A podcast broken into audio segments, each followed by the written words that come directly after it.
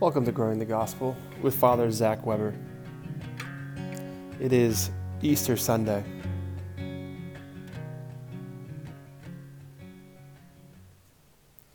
Well, here we are. It's Holy Weekend, preparing for Easter Sunday, and tomorrow begins Holy Thursday, and then Friday, Good Friday.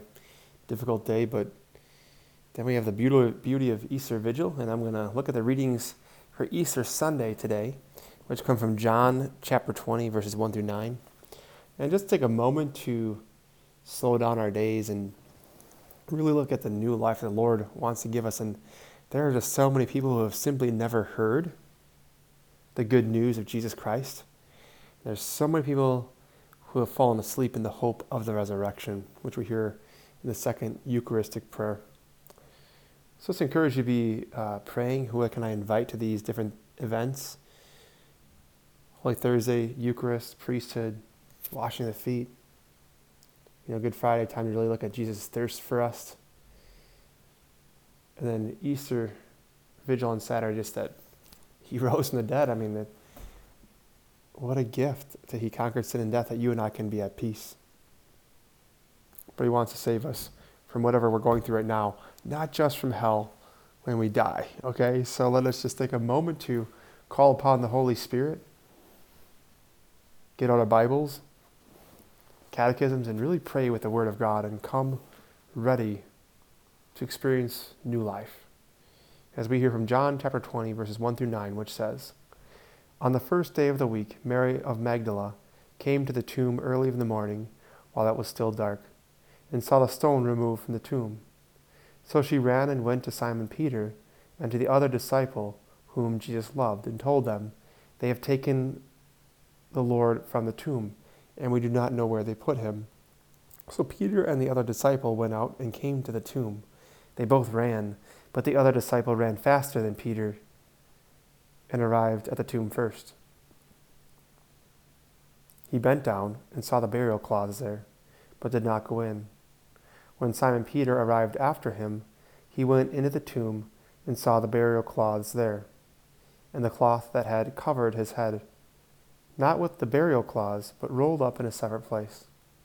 Then the other disciple went in, the one who had arrived at the tomb first, and he saw and believed. For they did not yet understand the scripture that he had to rise from the dead. Well, a beautiful gospel, and I'll just hopefully pull a few things out as we prepare for Holy Week. You know, the gospel begins with a, simple line that a lot of us might miss, but it says, on the first day. Now, Sunday was the first day of the Jewish week, and you have Mary of Magdalene, you know, a devoted disciple of Christ who delivered was delivered from demonic possession, and whose love for Jesus carried her all the way to the cross, and it's got to be the same for us. But that first day of the week is, is, a day of new life. And how many people could just use new life to put the past in the past and just to really be done? So I'd encourage you just to you need to go to confession, go to confession on Good Friday if, if they offer at your parish or Good Thursday. And then they said, you know, Mary just ran. She ran and told Simon Peter. She goes to the Pope, the head of the church. And the other disciple, who is John, John the beloved disciple, who has his head on the breast of Jesus at the Last Supper. And it says, they have taken the Lord out of the tomb. What does that mean? Well, the empty tomb is the indisputable fact of Easter morning, as testified even by the Roman soldiers who guarded it. We see Matthew 28 11 through 15. But the disappearance of Jesus is the first indication that he had risen, as he said. And this is confirmed by several appearances throughout the next 40 days, which you can see in John 20 through 21, Acts 1 3. But, you know, says we don't know where they put them, so it presumes that Mary has come to the tomb with other women. But Peter came out with the disciple and you just even ask yourself, where is the Lord calling me out of? Where am I living in fear?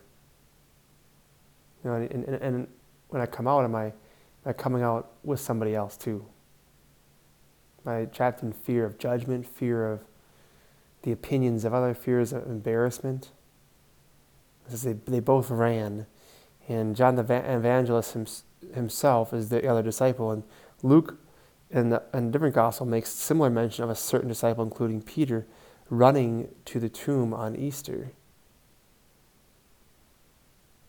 You know, they bent down to look in, but John reached the tomb first. But he defers to Peter by letting him enter the tomb first in verse 6. So this is more than a polite gesture, something like, oh, how nice of the young man to do that. It's not the point. It reflects the deference to the preeminent honor and authority that Jesus bestowed on Simon. But allegorically, now the tomb is the sacred scriptures.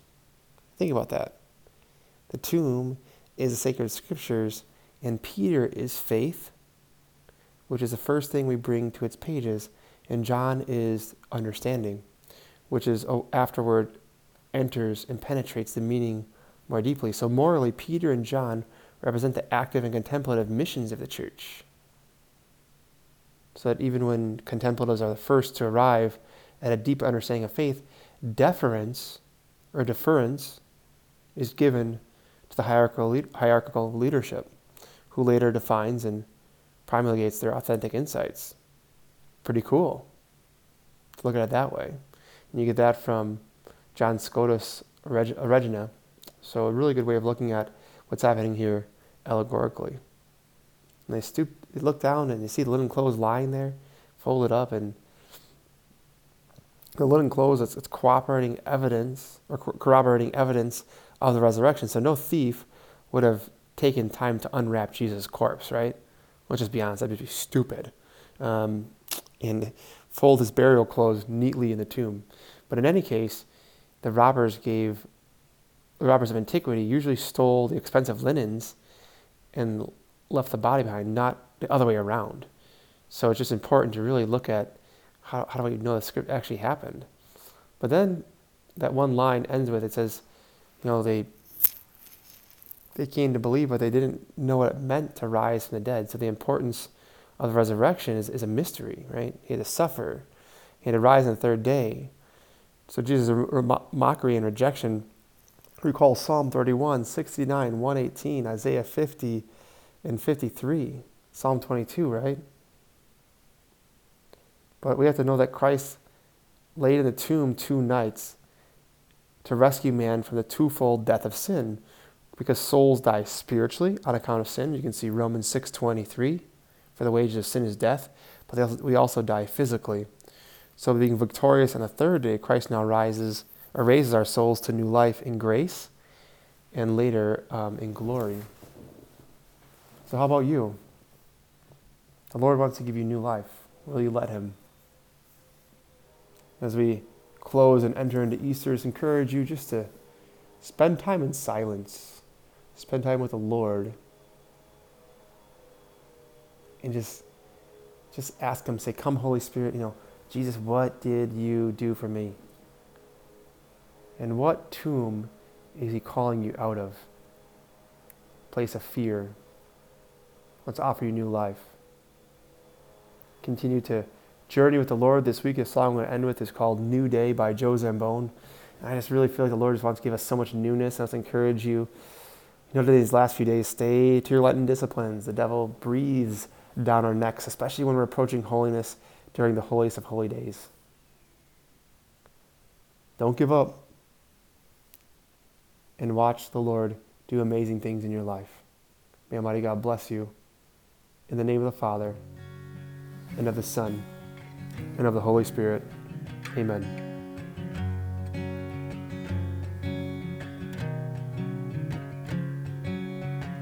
The night's shadows almost come bring the rising